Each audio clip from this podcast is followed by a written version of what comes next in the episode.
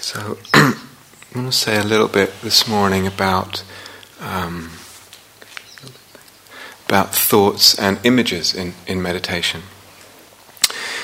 Uh, and again, just conscious of uh, uh, the diversity in the room in terms of people's backgrounds, experience, directions of uh, what you're exploring in practice. So, hopefully, something can be said uh, that's helpful for for everyone.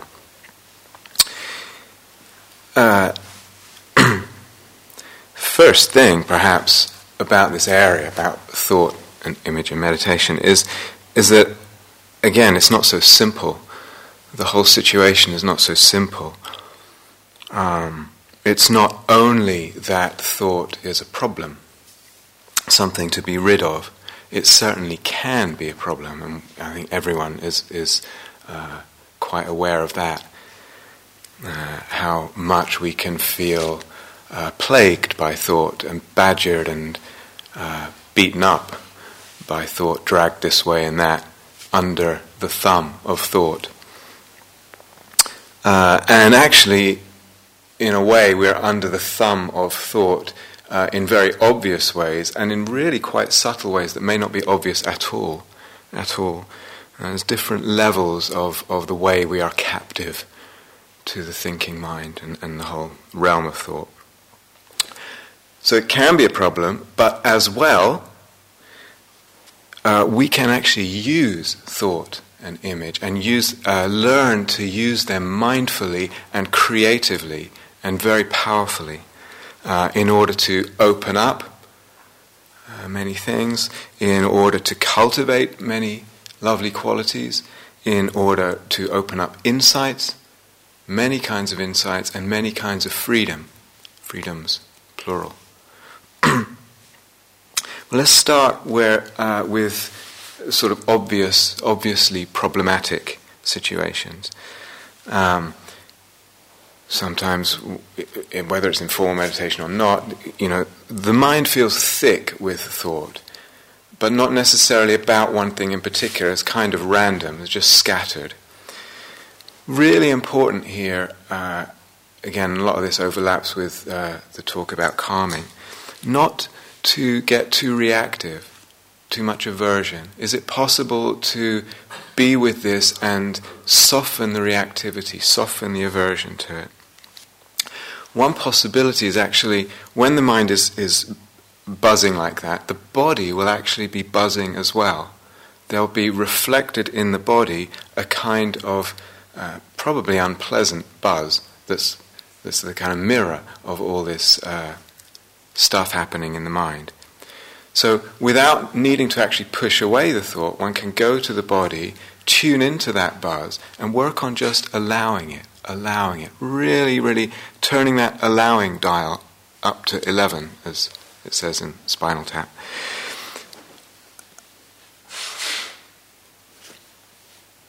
when the mind is scattered, we say, we say spaced out. Actually, it's a state of contraction. When the mind is scattered, it's actually a state of contraction. And again, overlapping with the uh, talk on calming, contraction, clinging, this will be mirrored in the body. And I can go there and deal with it at that level, work with it at that level if, if what you're trying to do in, in a meditation period is actually try to stay with one object, whatever it is, the breath or whatever, um, can be really helpful, and there is a lot of thick, thick thought, random thought around, really helpful to open up a little space, open up a little space in the practice, get the, get the sense of the whole body involved. Sometimes the mind is a bit like a gas. If, if we squeeze it, it increases its. Uh, was it Boyle's law or whatever? In who did O level physics? I think when you when you put a gas under pressure, it increases the temperature. Basically, the molecules start flying around faster. The mind's a bit like that. Squeeze it too tight has exactly the opposite effect of what we want. Exactly the opposite.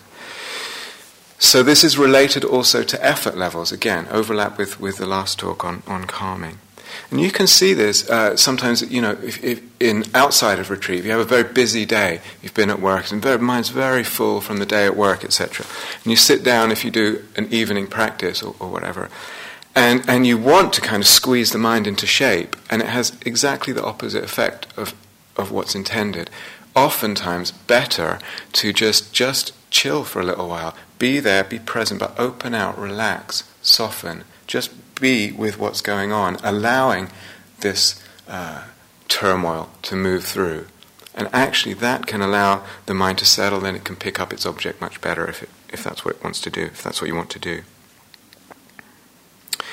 So there's a word sometimes called drifting. It, it, it means the, the attention drifts away from the object and gets caught up in thoughts and images, or there's a lot of thoughts and images and very common state. It's a subtle form of restlessness. It's very, very common uh, in meditation. It's hard to know in the moment when that's happening and the mind is skitting off like that, too many thoughts in the mind. It's hard to know do I need a bit more effort here? Hang on to that object? Or do I need to back off and a, and a little less? Could be either. Could be either. Experimentation is absolutely crucial. We can't get away from it for, for, in terms of the art of meditation. It's a real art here. It's not, it's not a formula. There is no formula. It's a bit like surfing, which I've never been surfing, but I imagine that uh, I don't know what's going to happen. The, the way the wave is going to move, the way the wind is going to move, the way I'm going to need to counter respond to the movement that I've just made in terms of balancing. It's, it's like that. It's improvised skillful, sensitive, improvised, experimental response to what's happening. And a lot of it is very, very delicate. So, effort and how much thought in the mind are actually intimately connected. And this question of effort, um, it doesn't go away in practice. It never goes away. You never get beyond it or it's sorted. What happens is it gets more and more subtle more and more subtle, very, very subtle, this question of effort. And it just gets more and more subtle. It's part of the art. Uh, and so we need to kind of get our heads around that and realize that, incorporate it, make friends with it, with this question of effort, with this um, playing with effort even at much deeper levels, when a person is exploring jhanas and, and sort of the jhanic territory, very deep absorption and lo- lovely states of mind, curious thing ha- very often happen. Mind is very locked in to a state of bliss or peace or whatever it is, and and then it slips, and and the mind is off for a moment or a few moments or whatever it is, and then it comes back, the mind comes back. And oftentimes, in returning, a person finds it comes back to a deeper level. The whole bliss or peace or whatever has gone deeper. To, it's gone, the whole quality has shifted another gear. How did that happen? What I, I didn't make it happen. The mind just slipped. You would think the opposite. What's going on there? I don't know, but to me it suggests maybe just a hair's, a whisker's too much effort the relaxing of the effort and actually spacing out a little bit and losing mindfulness actually seemed to do the process good. Strange.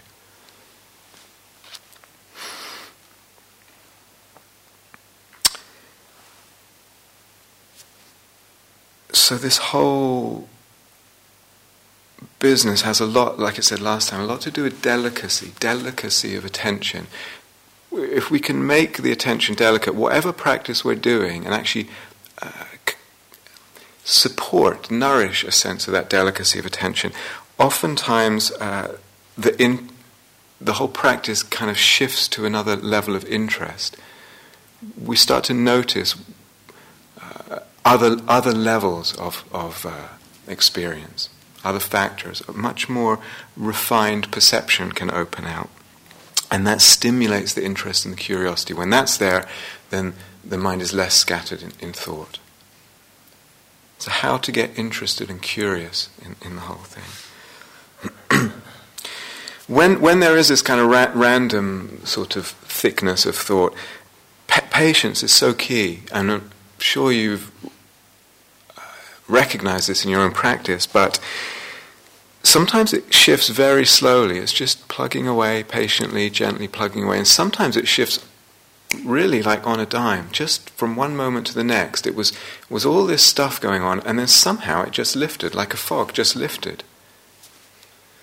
So we don't know what's going to happen. You just keep, keep working pa- patiently, and, and it lifts, either slowly or suddenly. Now, sometimes, of course, the mind has less thought going on. It's a little less dense and uh, thick with thought. And then it's interesting, you can again start to work a little bit more subtly. The mind is following a train of thought, pulled in a train of thought, and actually, a little bit of mindfulness comes in, a little bit of um, questioning. Do I need to finish this thought? Do I really need to finish it? Am I going to be happier at the end of this thought for having followed it through?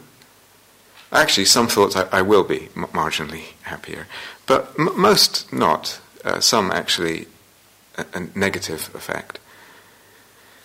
So, actually, if there's enough mindfulness, actually catching oneself in a train of thought and, and literally halfway through a thought, I don't need to go to the end necessarily. What if I just cut it? What if I just cut it? not just cut it, actually feel when I cut it, what does that feel like? And there will be some degree of relief, of ease, of spaciousness perhaps. That is really, really important to feel. Really important to feel that in the body. The feeling of the relief in the body, it's like it cements the insight. Oh, yeah, that tastes good. I can taste that feels good to let go of the thought. Then I learn something. I learn it through the body. This is good. We're, we're so addicted to uh, thinking that these little uh, moments of tasting the ease of that actually really, really begin to add up. They begin to teach us something.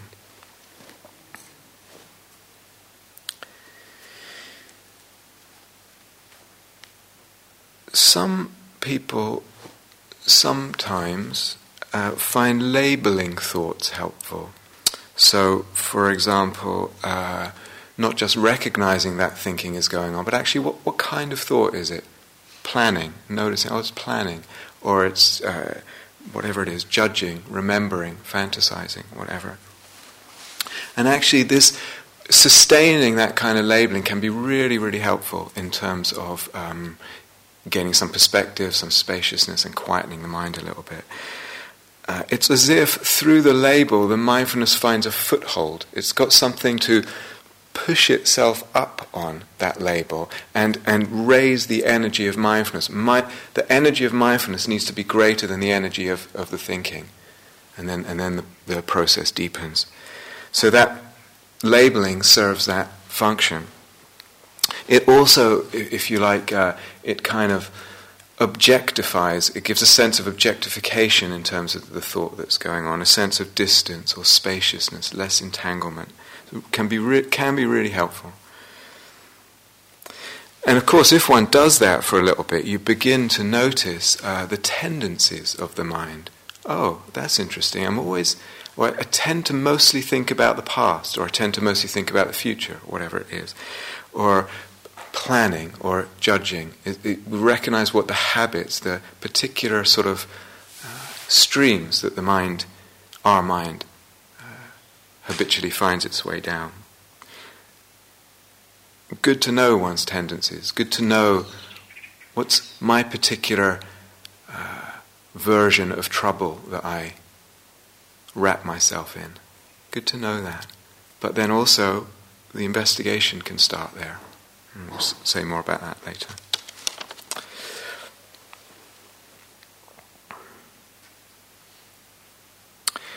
Now, of course, we all know as human beings, sometimes the mind gets into obsession.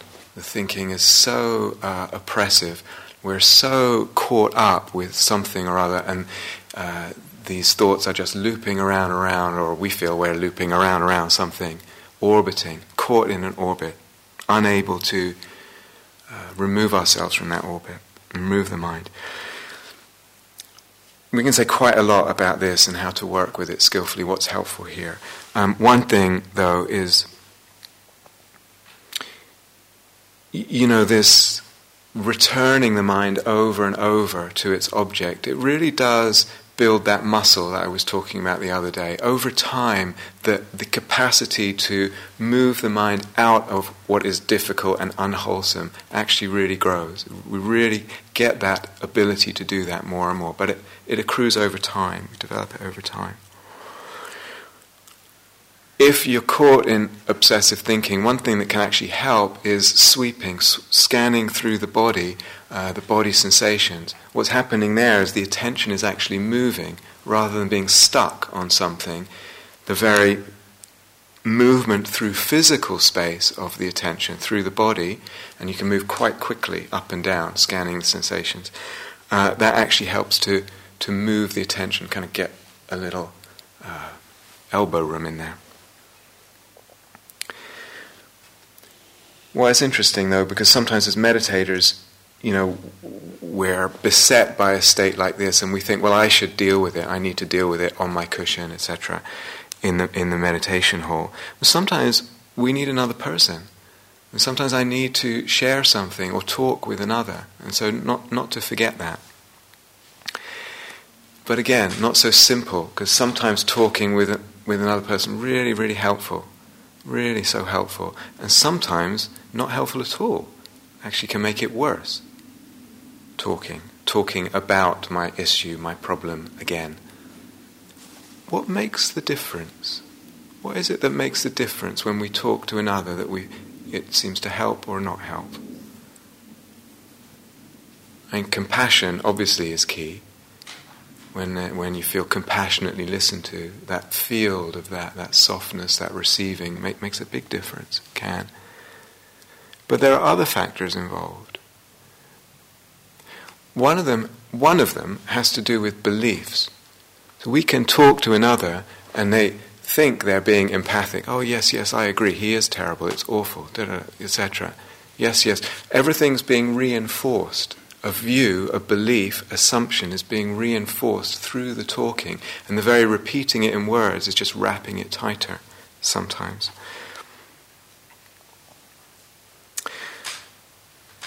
So, this actually leads on to another possibility when there's a lot of obsession, when the mind is really caught in that, is questioning, dropping in a question, really pow- powerful questions. What am I believing here? What am I believing? Hugely important. Because often, often, obsession, obsessive thinking actually rests on beliefs and assumptions without which it, it, cannot exist, and we don't see what they are. It's, it's a deeper level. Oftentimes they're about uh, what I believe I need, or what I believe I need to be happy. And resting on that, this whole vortex of obsessive thinking. Or I believe it means this or that about me if this or that happens and that's bad. Something like that. If there's a hindrance, it's very mundane example, if there's a hindrance in meditation, restlessness or sloth or desire or something, and that I take that presence of that hindrance and I make a conclusion about the self from it. Wrong, mistake, wrong view, wrong assumption. Or that it means something bad about my practice, about me. Or in a relationship situation and the person says they they're not interested in you or they no longer want to be in a relationship or whatever. Rejection. Is it really a rejection? Is that what that really means? And even if it is what does it mean about me does it mean anything about me and if if they are rejecting me because I'm so and so and I really am like so and so is that really so bad Assumptions, assumptions, assumptions. Question. Questioning is so, so hugely important in practice. And, and again, it's an art. So it needs a kind of um, firm, we, you know, what is it to question firmly, to have a, a boldness in our questioning, or, or a playfulness, or both, an impishness? What is it to be cheeky in one's questioning? as well as strong. And sometimes when we do that, we start to, it's like you, you, you're, uh, you're cracking the, the foundations of what this obsessive thinking whirlpool is resting on. This whole structure is resting on. And, and the whole thing can dissolve because you've seen through some of the foundations of it. but sometimes not. Also, sometimes not. Sometimes that's not enough. We're going to throw out an idea, somewhat dangerous perhaps. Um, maybe when it doesn't, when it doesn't dissolve, maybe there's something necessary. Necessary in that pain, necessary in that whole construction, necessary, if we use a certain language, to the soul, to the psyche necessary for me to have to build all this crazy building. Maybe there's something necessary. And maybe it's not that it's necessary because it's stuff from my past and my family and my childhood and all that coming up for healing. Maybe it's necessary for other reasons. The idea that I need to go through this because it's, or this is stuff coming up from that's a view, that's an assumption too.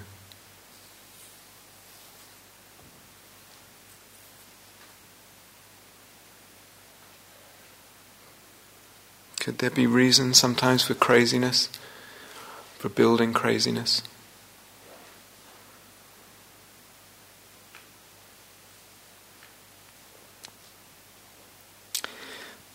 anyway questioning belief, very important. The other factor or condition uh, on which obsession, obsessive thinking often rests is an emotion. It's wrapped up in an emotion. It's actually, uh, all this mental activity is actually resting on some emotion that's uh, kind of stuck there, uh, if you like, beneath, again, as a kind of foundation from some perspectives.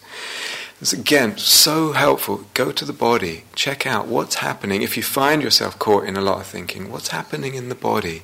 Is there some emotion present that I haven't quite picked up on fully, haven't quite recognized? And what is it to contact that emotion and actually come in, into, uh, in, in touch with it? and then address it. And how do I address this emotion, whatever it is? What is helpful? What does this emotion need? That's what it means to address it. What is, what is helpful here? That question, the golden question in Dharma practice. What is helpful? Sometimes all it needs is this emotion to be recognized and to be held. It just needs holding, presence, a, a caring of holding, being there with. Do I, do I know how to do that in meditation? Really, really important skill. Sometimes it needs me, again, to do something in life off the cushion about that emotion. Sometimes I might need to give something to myself or to that emotion. Again, these are all skills to discern and then to act.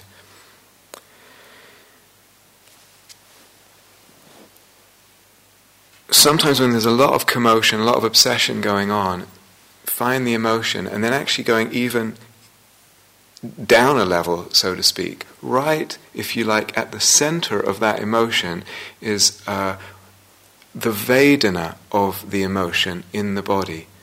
Caroline talked about Vedana the other day, this, this quality of pleasantness or unpleasantness or neutrality. So, what is it? Here's all this obsession. I find the body and the emotion in the body, and then within that emotion, in the body, I tune in, very delicate, to the Vedana changing moment to moment, probably unpleasant, somewhere in the body. And I just stay lightly with that, letting it be what it is, moment to moment, letting it be, letting it be. Just right present. I'm then present, if you like, at, at what could be the simplest level of what's going on. So something's happening there. I'm simplifying the whole attention by tuning in to the simplest level, and that can simplify the whole thing. If I can just stay there, just stay there where it's difficult but in quite a subtle way.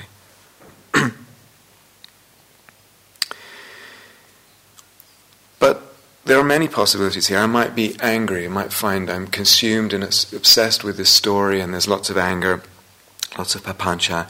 And again, I go to the body and just hold this feeling, this pressure, this heat of anger in the body.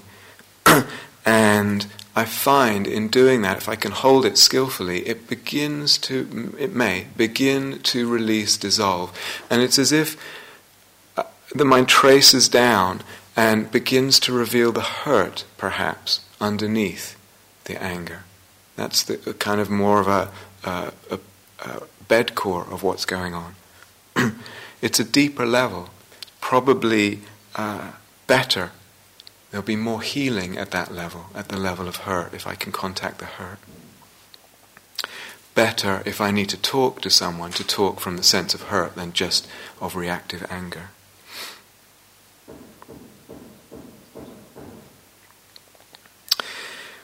But equally, it might be that here's this obsession, this papancha, and this story that goes around. And again, I go into the body, and what I find is anger. And is it possible to filter out the quality of strength from the anger? We tend to dismiss anger as something always bad, but maybe it has something really positive in it, a quality of strength. And I can feel that strength and feel it fill the body. And it's almost like I'm purifying the anger in a certain sense through the body.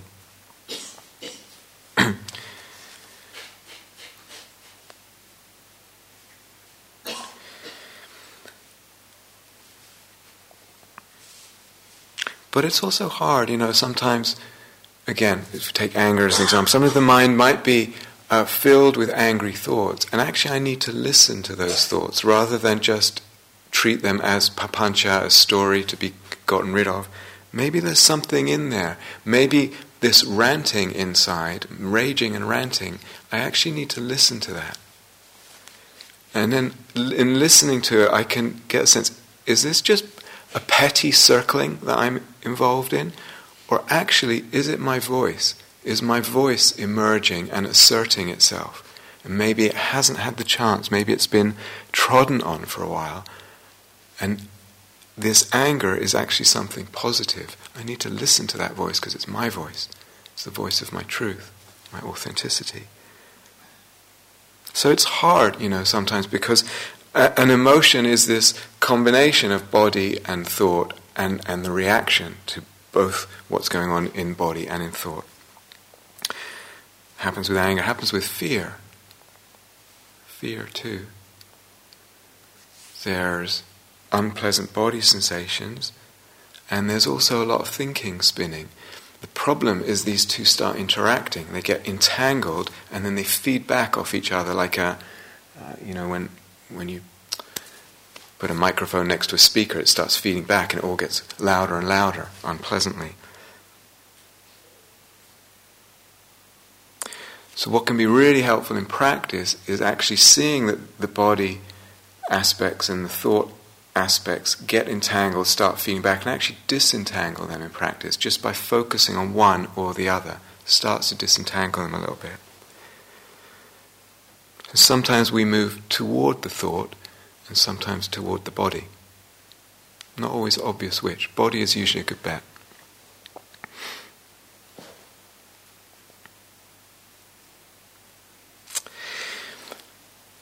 So there's certainly difficulty with thought at, at this more obvious level. Sometimes, uh, when the mind is a bit more settled in meditation, there's a, there's a really lovely possibility that's there and uh, very powerful in the long term as well, very beautiful.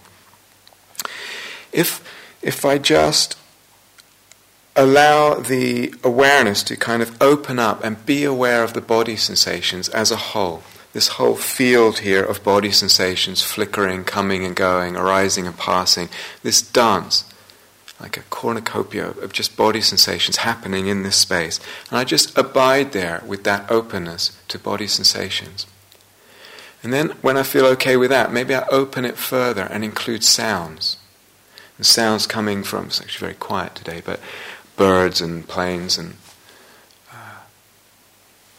coming from all different directions, all different distances. And then I'm sitting in a very open awareness, listening and with the body sensations, and just hanging out there, letting everything be, letting everything be, letting things belong to this space, the sensations, the sounds.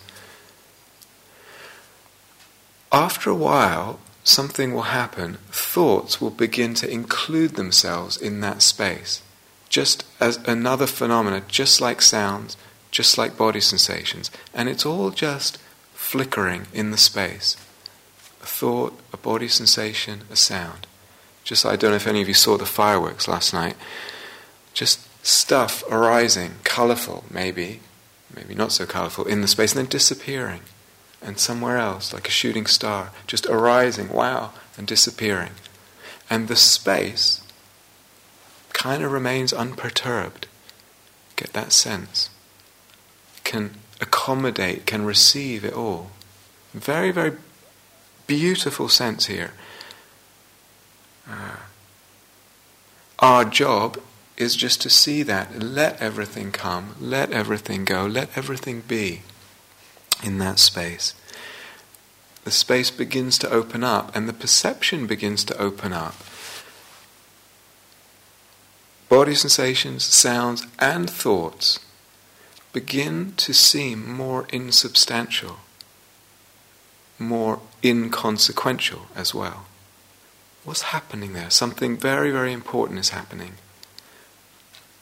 One thing is that we're less hooked to thought. Usually we have a thought, we follow it, or we're entangled with it, want to get rid of it, or something. But here is an unhooking, an unhooking Phenomena can just be in the space, unhooked.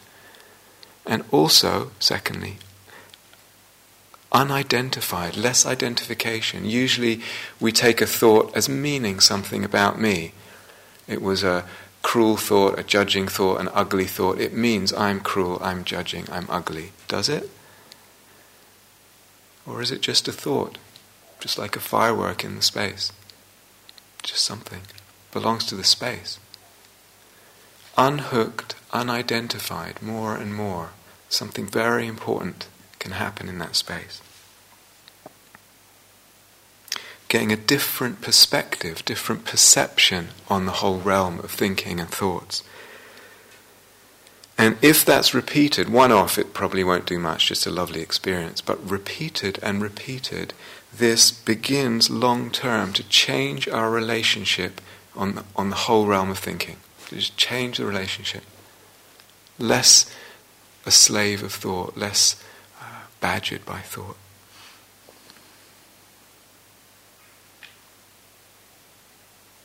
So really, really, I'm being very brief, skidding through a lot of stuff, but a uh, very beautiful possibility there to, to cultivate, to explore.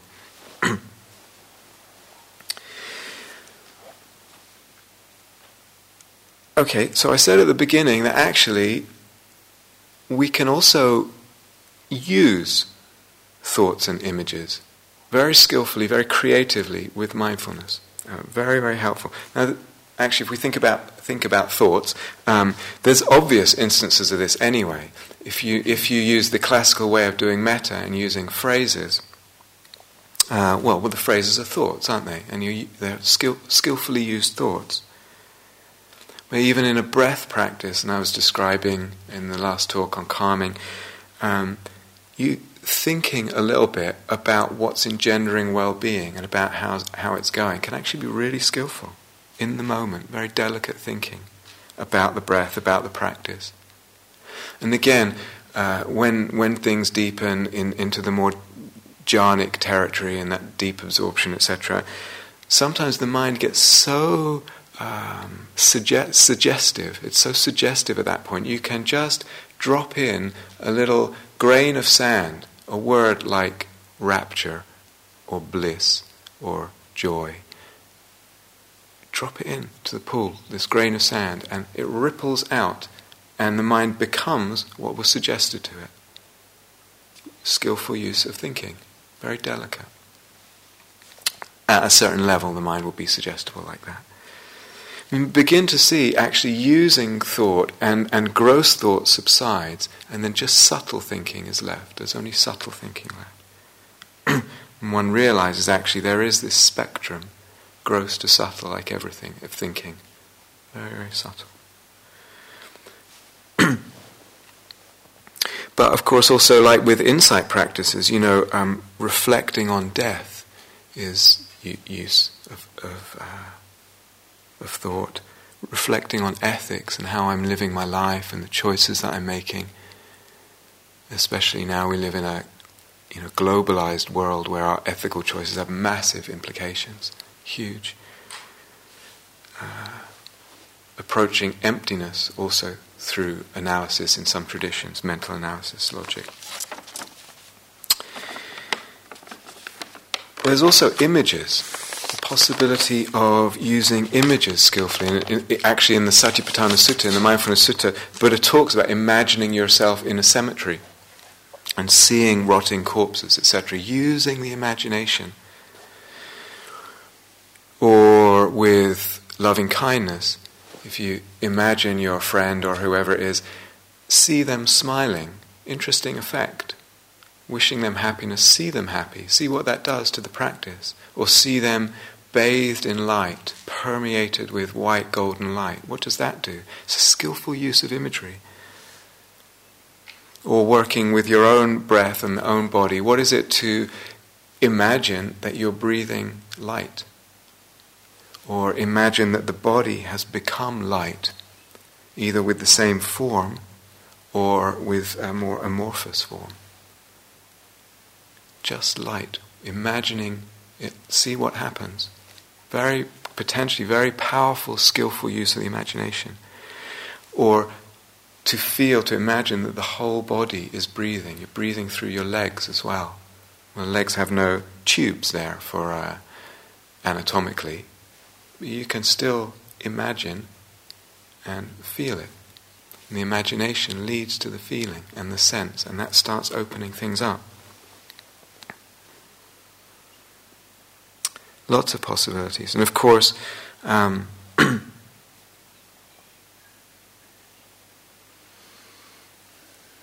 we go further, you know, the whole idea of um, using an image of a deity, so Tara or Avalokiteshvara, Kuan Yin, the Bodhisattva of compassion, Christ, and imagining that deity, or it might be a more fearsome deity like Yamantaka, one of the uh, wrathful deities, or a spontaneous image that emerges from within, so to speak, not a prescribed, preordained image.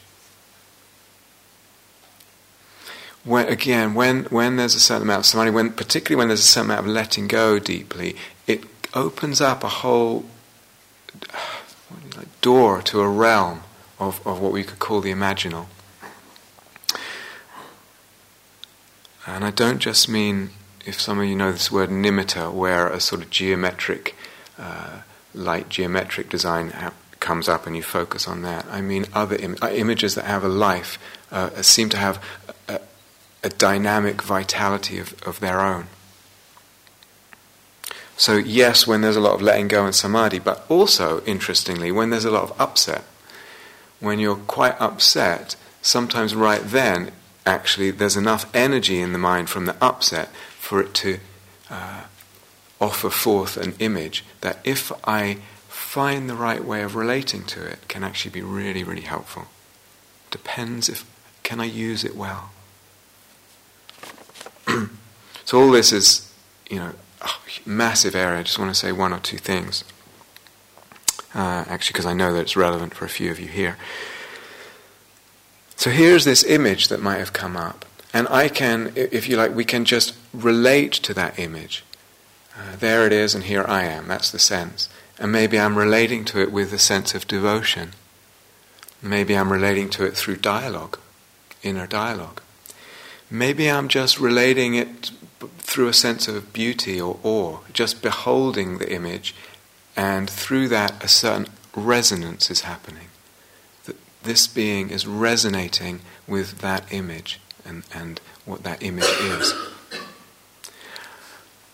Or one takes oneself as that image. One takes that image as if it's oneself. One becomes that image. One becomes that deity, that being. So, all this, this whole realm of practice, needs a lot of mindfulness. It's not daydreaming, it needs a lot of mindfulness and a lot of sensitivity, uh, especially to the body, to the emotions, to the energies, to the resonances that are happening. Some of it is very, very subtle, can be very, very subtle. So, just like the Buddha talks about anapanasati, mindfulness of in and out breathing, uh, and, and if you read the sutta, it's talking a lot about coaxing and cultivating certain qualities. You can actually also talk about image sati, if you like, uh, mindfulness of images, and similarly um, coaxing and cultivating certain qualities through that. So it's not so much just like the mind coming in and say, oh, this image represents this, and putting it in a box. Then it goes dead a little bit. It's too much I've categorized something. I've lost the uh, vitality, the interaction, the nuance, the aliveness, the depth of what's happening.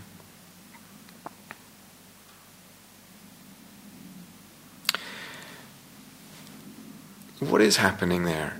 If I'm if I'm following this uh, possibility, there's an image and if you like, beholding that image or holding it there, there's an energetic and emotional resonance that's happening.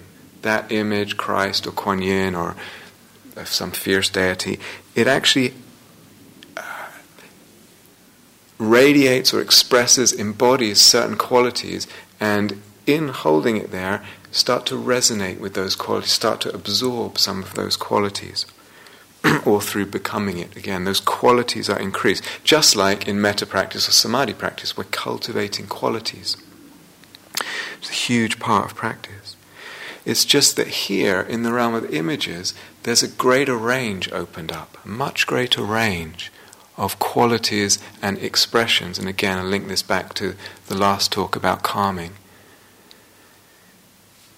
Because here, in this realm of images, may be certain kinds of expressions of whatever strength, vitality, sexuality, certain kinds of expressions of sexuality. Someone the other day used the word femininity, feminine kind of sexuality, or masculine kind, you know, whatever words you want to use, of power, of dynamism. The range is expanded, much expanded.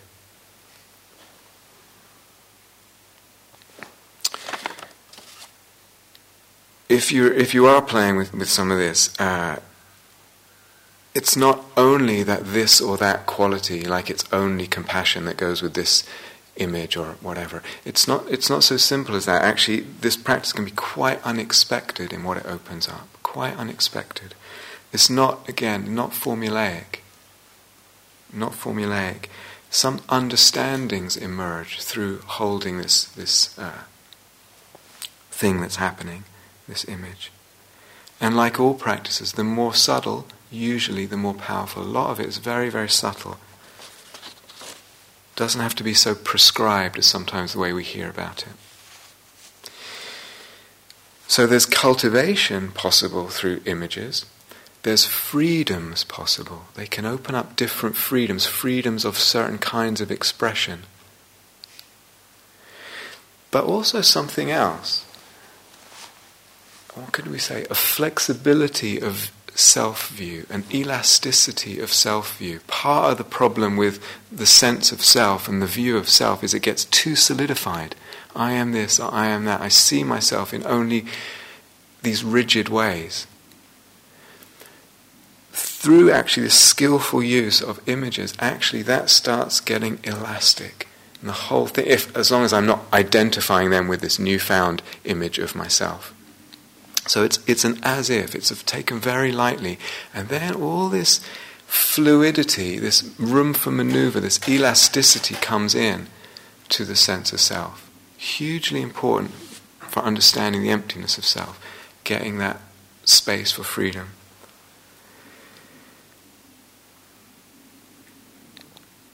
A person might hear all this and say, but that, that's not, that can't be right, because that's not being with what is if you're playing with images and, and things like that. That's not being with what is. It's not, uh, you, you know, you're fabricating something, you're making something there. It's not what my experience is. It's not being with my experience. We're going to get more into this, but that kind of concern, understandable, is not realizing something. It's not realizing that actually we're always imagining. We're always imagining. We're always fabricating. Anytime we perceive anything, something is being fabricated.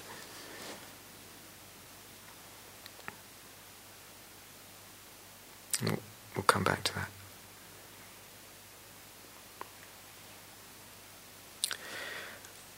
So sometimes, you know, a person might have the idea that um, I've actually heard this many, many times from meditators. That the idea is not to think, to get be free, get, be rid of thought.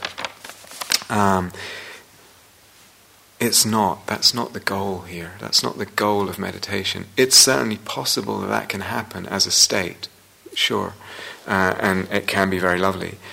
Um, but I can't live without thinking, can I? Well, not going to be a very interesting life. I can't. Li- how am I going? How am I going to go shopping? I can't. I can't live without thinking. More fundamentally, shopping is important for the growth economy. Uh, uh, what's the What's the problem with thinking? What is the problem with thought? The most pervasive and fundamental problem is actually when the views wrapped up in thinking are believed. That's the, the sort of ground level problem with thinking and thought. When the views expressed or wrapped up or underneath a thought are believed and, and they lead to suffering. When some view is believed and it leads to suffering, that's the problem. That's the fundament, more fundamental problem. So, you know, when we talk about questioning beliefs, or we talk about um, opening up this other, much wider sense of awareness and seeing the ephemerality and the insubstantiality of thought, when we talk about skillful use of different images, we're actually undermining beliefs, we're shaking up beliefs and shaking up views. Deliberately or relativizing them or just taking their ground away. This is the problem. Views, views, not thoughts, views. Views that lead to suffering. That's the problem. And, and if we say views are this big, thoughts is actually just one end of that, of that spectrum of views. Even when thought gets quiet, there's a whole, what we could call uh, conceivings. I don't know if that's the right English word. More subtle views this is where the problem is, in that range, in the range of views, views that lead to suffering. So we can question beliefs like we question self view. Am I really, am I really this kind of person? Am I really, uh, you know, just this or whatever? Is that really the truth of me? We can question beliefs, but a lot of the views and conceivings are not articulated. We're not even conscious of them. We're not even conscious, yet they're operating. They determine what we give significance to in any moment in perception. They determine what gets drawn out of the field of impressions, what I notice, what meaning I give things. All of this is determined by view, and a lot of it is not even conscious. This thing coming up and I, it means this, or I interpret it this way. Or about practice and where practice is going, and like we talked about the different archetypal expressions. All this is view. Some of it is conscious, a lot of it isn't. Beliefs, assumptions, views, conceptions guide, structure, shape, color, and fabricate perception, meaning experience. Beliefs, assumptions, views, conceptions guide, structure, shape, color, and fabricate experience. our word, our English word idea, I just found this out, our English word idea is actually from the Greek idein, I think that's how you say it, which actually means to see, to see. We see by means of ideas, ideas, views, conceptions, again, quite subtle, they shape our sight, meaning the way we experience, the way we look at things. And the word also in Greek, eidos, uh, used by the early, like people like Plato, uh, to mean what one sees, and also that by means of which one sees. In other words, we see, we experience by means of certain structures of ideas, frameworks of concepts, etc. Everything depends on this. Everything depends on this. Everything. Right here. We might assume, no, I perceive the world, I experience the world, and based on what I, what I see and experience, I make certain rational conclusions about things. And those are my views. Ha ha ha ha ha. Certainly a little bit. But how much the other way round? How much the other way round and what rests on that other way round? What rests on that? Based on these co- conceivings, the world appears. Now I'm going to say something which actually one has to see it in meditation. I can't prove it to you, but um, you have to kind of go deep enough to see it. But actually, there's always a conceiving wrapped up in any experience of anything no matter how subtle, no matter how open, there's always some conceiving happening, wrapped up in it. If I'm mindful, if I'm being with something without thought, there's still views and conceivings operating. Just the notion of a subject, even without a personality, just an awareness, knowing objects in the world, whatever they are, subject object duality. The notion of time, a past, a future, the notion even of a present moment conceiving. The notion that something exists or doesn't exist. How else can we even think about things or feel things? Conceiving. All of this. And this is the root problem. This right here is the root problem, the root of dukkha. This is what the Buddha was pointing at, this level. Why? Why is that the root problem? to suffer, to have dukkha, I need to believe in the reality of things. So if I don't think something's real, I'm not going to suffer over it, whether that's the self or some other object that I have to experience or don't have to, or I'm not able to, whatever it is. I have to believe in the reality. On this conceiving of real things rests all dukkha.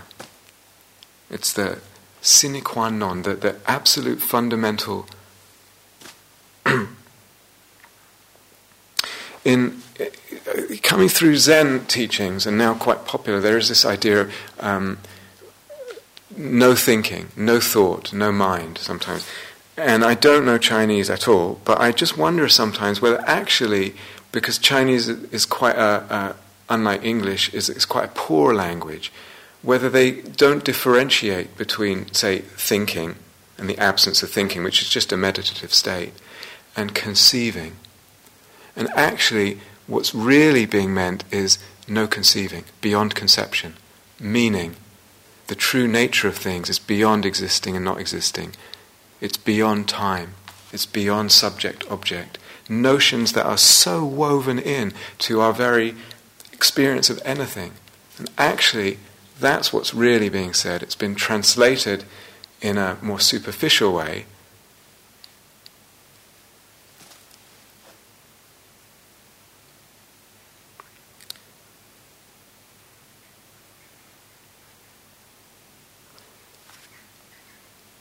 Seeing the emptiness of these concepts, seeing the unreality, seeing the emptiness of all things, and the deepest meaning of emptiness means to be beyond concept that's somehow where we need to eventually open up to.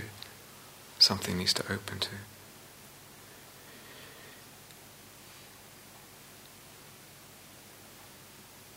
But if we're barely aware of this, if it's present even when we're not thinking, if they're so subtle, how am I going to recognize all this? How am I going to recognize what the assumptions are, what the views and conceivings are? And how on earth am I going to go beyond them? So, there, even with mindfulness, being really mindful of this thing, no thinking, really there, still there. How am I going to go beyond it? How am I going to free the mind from that? How am I going to let go of these conceivings?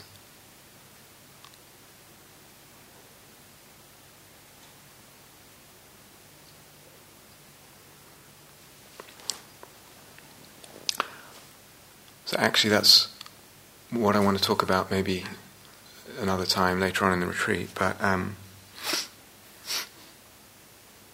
it may actually require the skillful use of thought, the skillful use of eidos, if we use that Greek word, of, of subtle shifts in conceiving that actually open things up, bring more malleability and flexibility into the perception. And then this starts to reveal something, this starts to unwrap, unbind something, revealing the emptiness. As I said, well, ho- hopefully, uh, if as the retreat goes on, we'll get a chance to talk about that.